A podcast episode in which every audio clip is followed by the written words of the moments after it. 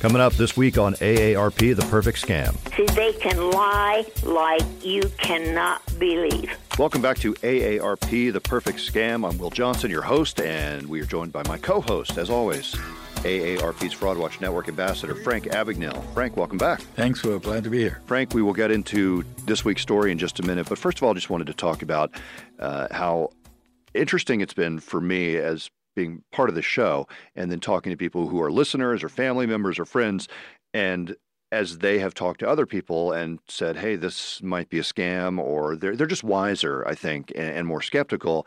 How great it is when you can tell someone, "Hey, look out, that might be a scam," and then they realize it is, and then they didn't become a victim. I'm sure that happens to you quite quite a bit, yeah, but that's that, a great feeling, and I think passing along that knowledge and information is so valuable. This is why there's it's great that there are organizations like AARP today that have reached out to their more than 38 million members to help them through the Fraud Watch network understand these scams and through the perfect scam that we are doing right now on our podcast. So it's great that we have people and groups and organizations like AARP and the volunteers at AARP that go out every day and educate people about all these scams in many different ways, like we do with the Perfect Scam. Well, and I know for a fact that we have listeners who have uh, been able to tell someone else that you know something they've heard on the show and said, "Oh, that's might be a scam." Again, it's a great feeling to oh, stop. Absolutely. It's like stopping somebody from being robbed. Absolutely. And then when we discuss these things and people hear it, they go tell their neighbors about it. They tell their friends about it when they're playing cards or they're doing, say, Have you heard about this scam? No, I didn't know that. Or they'll say, I got this call, and they can say, Hey, I can tell you that's a scam. This is what they're doing, and they, they inform them about it. And as we'll hear about in today's episode, that that dual sort of uh, approach where it has to be, uh, you know, in a lot of cases, law enforcement and whether it's putting somebody behind jail or a penalty or fine, but then also that educational part of going out where law enforcement's going out and try to educate a certain part of the population or a lot of the population about scams.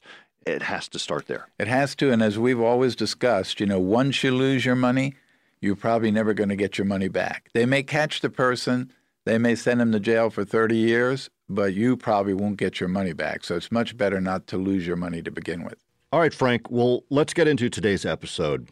It is a Jolt scam. We covered another Jolt scam a few episodes back, and Jolt stands for Jamaican Operations Linked to Telemarketing. It's a lottery scam. Hello. Hi, it's Will Johnson at AARP. Hi, Will. How are you? I heard some good things about you. I've heard great things about you. That's Nancy. She's 78 years old and a widow who once taught financial planning courses and worked in the financial sector for over three decades. She's also a scam victim, or maybe we should say scam survivor. This all started in December 2014. We're going on four and a half years now. In December 2014, Nancy gets a long letter from a company called American Sweepstakes. She's won almost $5.5 million and the letter explains that in order to collect her money, she'll have to pay some taxes along the way. And I watch television enough now. I never used to have time. And I see all these people winning money, and I hear them talking about, you know, who pays the taxes for this stuff. And I thought, well, yeah, this makes sense. You can't inherit three or four million dollars and not pay some kind of taxes, you know. The letter goes on to tell Nancy what she has to do to get the money.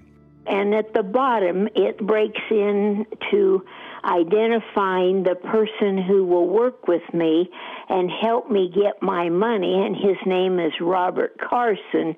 That's his name because they said he was in New York. Nancy is excited but cautious. She tells her son about the letter. And then he said, Well, Mom, maybe it's your turn to win some money. Right. And I said, Well, I've contributed to so many people in my life and helped so many people.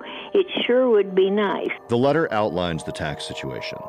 American sweepstakes will pay the federal taxes, but Nancy is responsible for state taxes. And I thought, you know, that makes sense because I understand a lot of people are trying to get out of doing that. And having been in the financial planning world, I thought it seemed like that was a very honest thing to do. So Nancy picks up the phone and dials Robert Carson in New York. I kept telling him I wasn't sure about this. I just wasn't really sure that I, I wanted to be a part of it. And uh, so finally, come uh, April the 8th, it was about time for me to pay my federal taxes, and I had money in my savings account that came from when my late husband passed away. And I was very busy working with people and trying to help them with their IRAs and things. And uh, all of a sudden, here comes a call on on April the eighth, and said, you know, if you just pay your state taxes, you'd be able to get the money we owe you. So Nancy decides to do it. She sends $5,000 in February, and then in April that same year, the rest of the state taxes, almost $20,000. And it went to Melinda Bulgin. I have to go over to my bank, and I had a number or something. I've never done this before, so I really didn't know how authentic or anything it was, but the bank sent the $20,000. Along the way, she let Robert Carson know she wasn't someone to be trifled with. I said, Robert, if this is a scam, I'm going to tell you now, if it's the last breath I have, buddy, you're going to get caught and you're going to serve prison time. But that's the last Nancy hears about the taxes or her money or the lottery. Little did Nancy know at the time, though, she was being targeted by a scam ring hundreds of miles away in Jamaica, and she's not the only one. Frank Gasper has worked with the FBI for most of his adult life. He was born and raised in Queens and worked in the New York office for decades. But then in 2010, he and his wife moved to North Dakota. They were ready for a change, or an adventure, as he calls it. He set up shop with a small team at an FBI office in Bismarck. Of course, he knew all about lottery scams. But around two years into his new job, he learns about Jolt scams, or Jamaican operations linked to telemarketing. Again, these are scams that originate in Jamaica, where the scam culture has been proliferating in recent years, and U.S. authorities have been shining a light, working with Jamaican authorities to go after the scammers. The scam started in the early 2000s out of Jamaica. One of the reasons why there was so much scamming in Jamaica is that uh, with the telecommunication revolution in the early 2000s, companies started using Jamaica as phone centers. Yeah. So people were trained to be phone operators. Like like call center? Call centers. Right. Call centers. And uh, there was a training going on with call centers and uh, trained personnel and uh, how to customer service. Yeah. And uh, wasn't too long after that that some people realized, hey, I could use the skills I learned as a, in the call centers to uh, basically scam people. There was a few people who took advantage of that, and uh, they started working on on their own uh, outside of the call centers, and they just learned. They got used to just working with dealing with people. Because the trick is on the scammers is uh, being able to read the person on the other end of the line. It's a skill. The very successful scammers are very good at reading people over the telephone and getting a lot of information from the person they're speaking to on the other end. So, it, from what I'm hearing, it grew out of sort of a legitimate workforce, and then some people took advantage of it. They had the skills, like you say. They knew how to talk to people or sell them something if they'd been doing that prior. But uh, it quickly became, or at least over the course of years, a few years, a real business, a real scam, a hotbed of scamming and phone calls, right? Oh, yes, it is. The other thing about it is it doesn't take a lot of money because with the telecommunication revolution, people were able to make telephone calls from Jamaica into the States for almost no cost at all. And now they can make them over the internet with literally no cost. The only real cost to getting into the scam industry is the list used to call people because uh, people who are called are targeted. They're not just called out of a phone book. These are lead lists. We've talked about them before, but to understand the dark world of scammers, you have to understand how important these lead lists are. And North Dakota is a long way from Jamaica, but there's a connection. It's easy enough with the phone to find victims a long way away, which is what this is all about. That's correct. They're victims from I've spoke to victims by in just about every single field office in the country, which is there's 56 field offices in the country, and I've talked to victims in every one of them. As part of your investigation? As part of this investigation and in, as part of a larger investigation of people who sell lead list, uh, which touches every single field office in the country. So back in 2012, the first Jamaican lottery scam on Frank's desk involves an elderly woman in North Dakota. At first, it appears she lost more than $150,000. Her name is Edna. She'd been sending cashier's checks in a scam similar to the one Nancy's caught up in. The scammers will get tricky to get initial payment from somebody get them to send, uh, say, get them to send 50, 100, whatever they can, anywhere from a couple hundred to 500 bucks. But once you have them, the idea that once they have somebody on the hook, it's just getting them. And there's a whole lot of different reasons why they can get people to send money. Frank took the case to the U.S. Attorney's Office. It gave him the green light to investigate. So, as time goes by, Frank and his team start to realize that the scope of the scam is much bigger than they imagined. They start hearing from and talking to dozens and dozens of people caught up in the scam. I spoke to every one of them on the telephone. And the big thing was on the telephone was always trying to convince them I am actually with the FBI. Right. Because they obviously got scammed off the telephone. And sometimes it was a matter of getting them to stop sending money. Yeah. Even after I initially talked to them, people still sent, sent money. Yeah. But to speak, to meet with some of the people in person, uh, it's sometimes heartbreaking to hear stories. One of the victims I identified was a person who I contacted. Is not they didn't contact law enforcement. I contacted them. They were a retired bank executive, and that person. They told me that the reason why they sent the money, they realized they were being scammed, but they had been married to this person. He was a male he had been married to his wife for 62 years, and she had recently had to gone to a, a, nursing home. And the way they got him was, uh, and he said he realized it means scam, but he said he had to take the chance because they told him with the money, the the surprise, you'd be able to afford the the best kind of care in the world. You'd be able to take your wife from the nursing home, and she'd be able to come home. And uh, he over and over told me he realized it means scam, but he had to take that chance. And he even after sending thousands and thousands of dollars, he had a he had his opportunity to um, get his wife home. He had to he had to keep going after it. As Frank talks to more and more victims, he discovers just how cruel, invasive, and deceitful these scammers are, getting inside the lives of potential victims.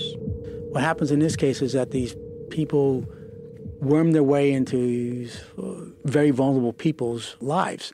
I mean, the victims will, will receive 10, 15, 20 calls a day they're very good in what figuring the victim's needs, and they'll call, they'll talk about the victim who are very religious. They'll talk about God, and they'll, they'll talk about they'll ask other victims, hey, um, maybe they don't have a family, or maybe their family is not living near them.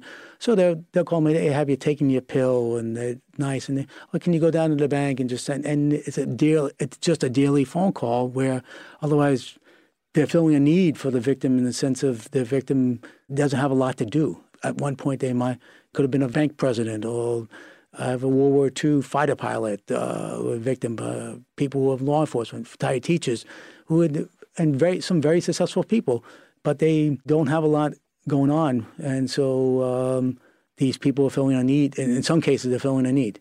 I'm always amazed to think about that personalization of the scam. The fact that they it always amazes me that they have to keep they must keep records of each call and each person and know that they you know they ask about the pill or you know if they've taken their medicine that day or what what have you. When you have a victim who's sending you a lot of money, I mean, like I said, there's victims who have sent millions of um, literally a million dollars themselves. Right. And not that these the person I'm thinking of, not that he's a rich person, but he had a he worked for uh, General Electric and had a, a large 401k. Yeah. And they basically cleaned him out.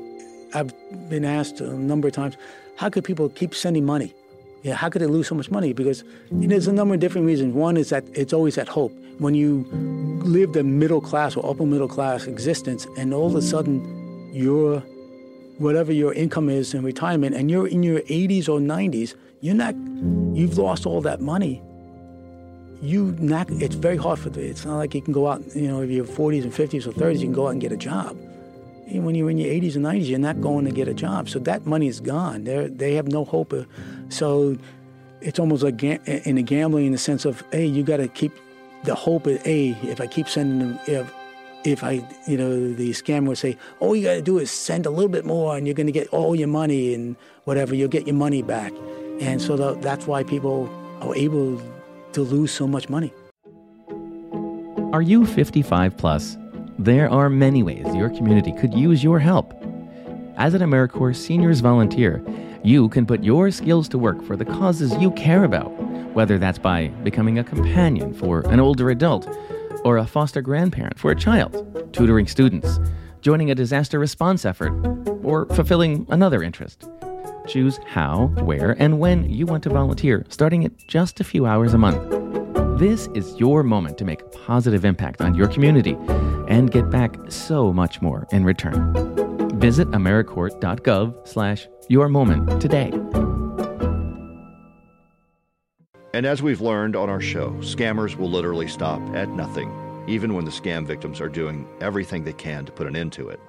I've had cases where uh, victim has they've changed telephone numbers and they've tried to break contact, and they they'll call the local police and have a well, local police do a welfare check. The scammer will, and they'll have a police officer actually show up at the house of the victim, uh, and then hand the victim a telephone thinking that there was a family member of the victim, and lo and behold, it's a scammer. So the big thing is keep an eye, even after they break contact, the victim breaks contact, please keep an eye on them. That's a new one. Uh, we haven't heard that. So the scammer will call the police and do a welfare check. The, the, the officer will hand the officer's phone. Phone the victim. Sometimes they use a home phone. And say what? Like, hey, call me back, or we really want to talk to you? What happens is that this, you think how intimidating it is. The you have an elderly victim with a, a police officer in uniform. Yeah. And the victim's handed a telephone, and hey, so and so, remember me? And is it talking right in front of the police officer. And, and it, they, and it again, they, I've seen the police officers. A lot of times they'll call.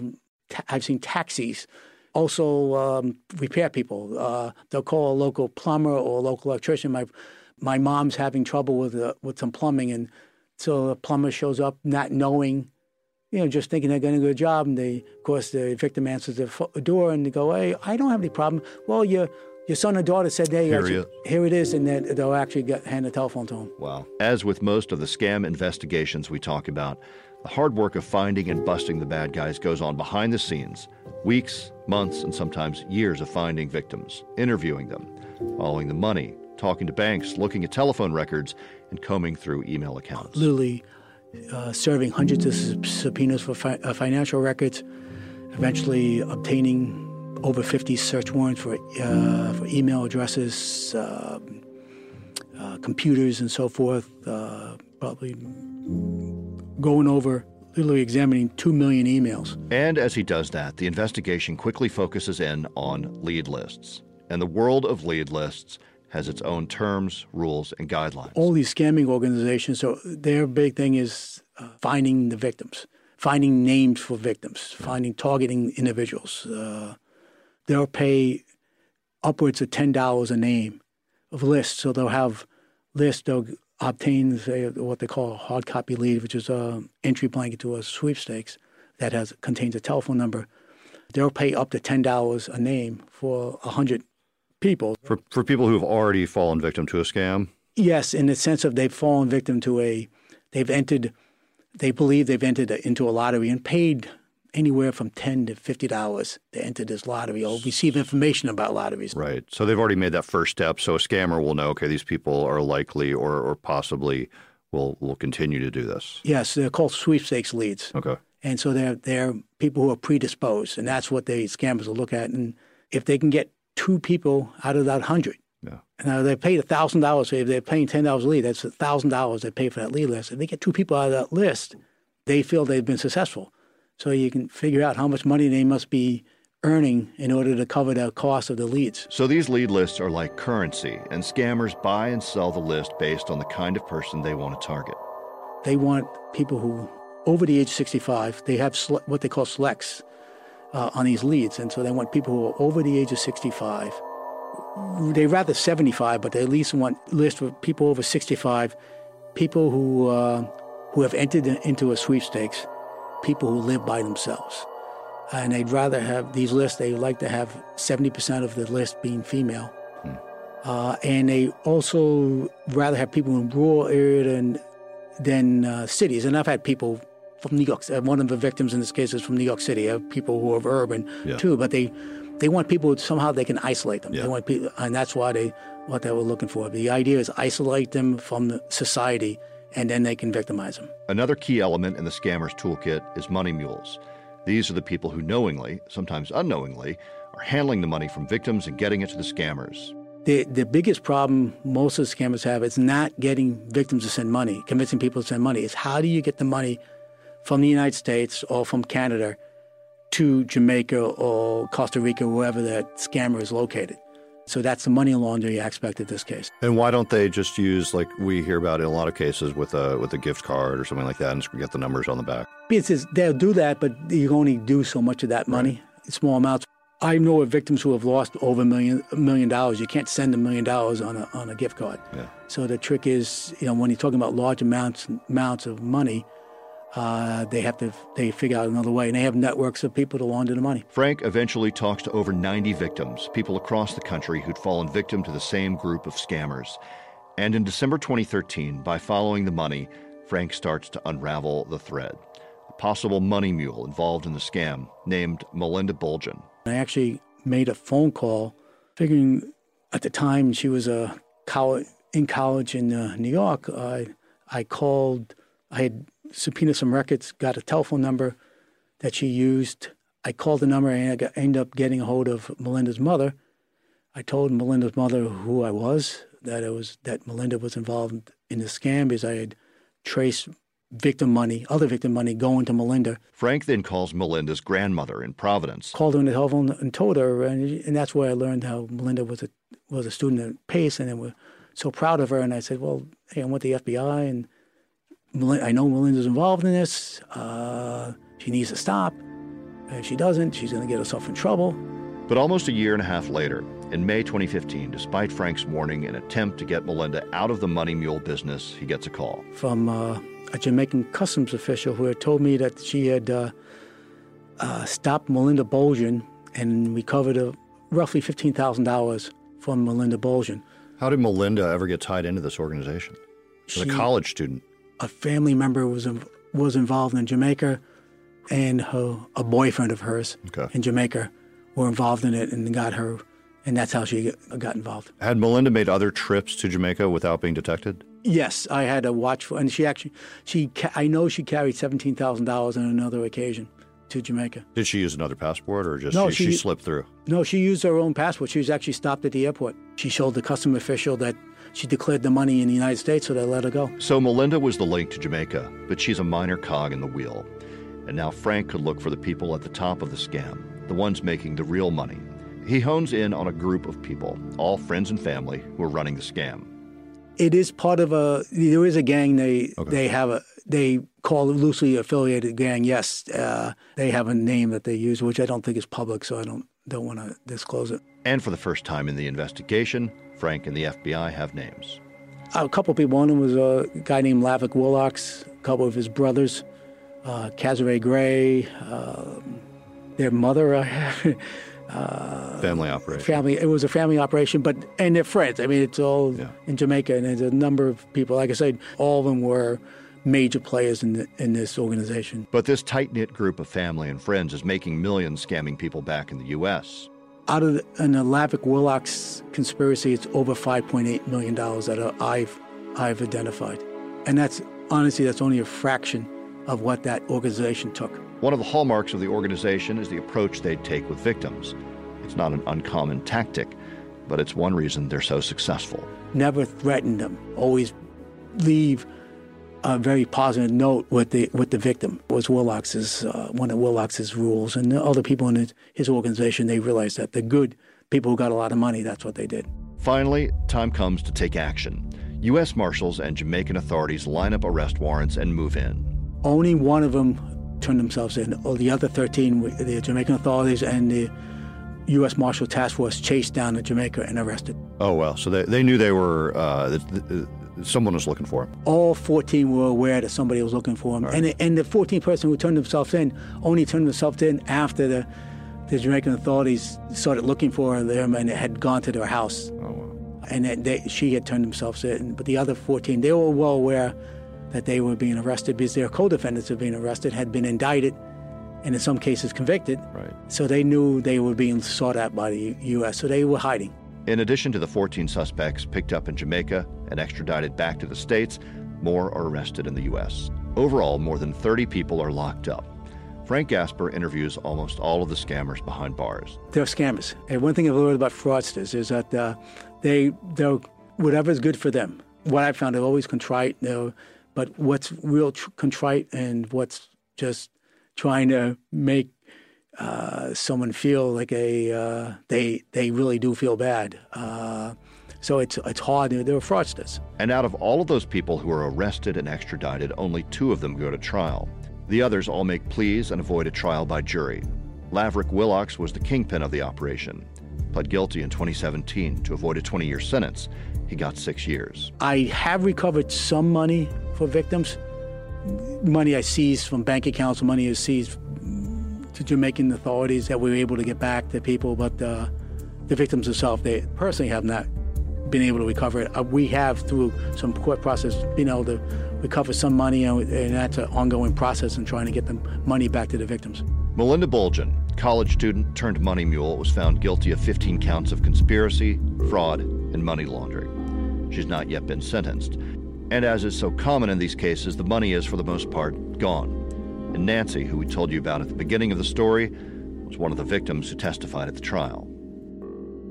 So how does it all make you feel as you look back upon all this? You got to testify. You you lost money, but you've gotten some back. But you were the victim of a scam. Yes, how, and I, you know, I'm determined that these kind of people are going to pay the price. We're not going to be able to get all these people. It's just there's just so many of them. The big thing is try to prevent people being victimized. You understand? Tell, get the word out that hey, there are no lotteries.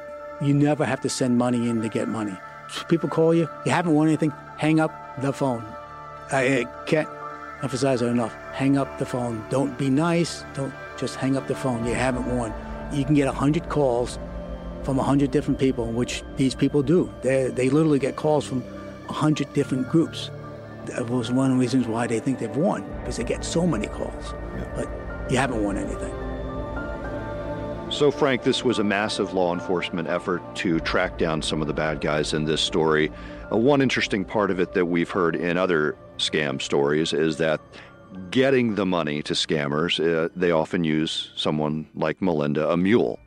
Yeah, mules are used a lot by criminals. So uh, when they steal uh, millions of credit card numbers or debit card numbers and create uh, fake debit cards, obviously not one individual can go out and get all this money and drain all of these ATM machines. So you hire people who simply go do that and they get a cut or a very small percentage for going out and doing it. But they're the ones that are exposed. The actual criminal is never exposed people are doing it for him. So, you know, when I wrote checks, it was just me. Today, check forgers hire a bunch of mules to go pass all the checks at all the stores. It's their picture being taken. It's their information that's being uh, captured uh, and not the criminals. So criminals have always used mules, so it doesn't surprise anyone in a scam like this that they would use mules to be able to move that money and get that money back to them. And sometimes the mules are innocent. They don't know what's going on. Sometimes there's scams like you see in the newspaper all the time where they tell you that you can earn a lot of money making these phone calls or you can earn a lot of money buying gifts for people. Right. And so on. Those are all scams, but they're using those innocent people to commit those crimes for them. It is often like a very organized, it's like a corporation, the way some of these scams are set up, in that they're, whether, whether it's a call center, and there's all sorts of scams, but the call center, then there's lead lists, then there's mules. I mean, there's all these levels, a hierarchy, if you will. Absolutely. All right, Frank, we will be back next week. Thanks for joining us again. This week we'll have a, a new scam, new stories, new advice next week. Great. If you or someone you know has been the victim of a fraud or scam, call AARP's Fraud Watch Network helpline at 877 908 3360. Thank you to my team of scam busters, producers Julie Getz and Brooke Ellis, our audio engineer Julio Gonzalez, and of course my co-host Frank Abagnale. Be sure to find us on Apple Podcast or wherever you listen to podcasts. For AARP The Perfect Scam, I'm Will Johnson.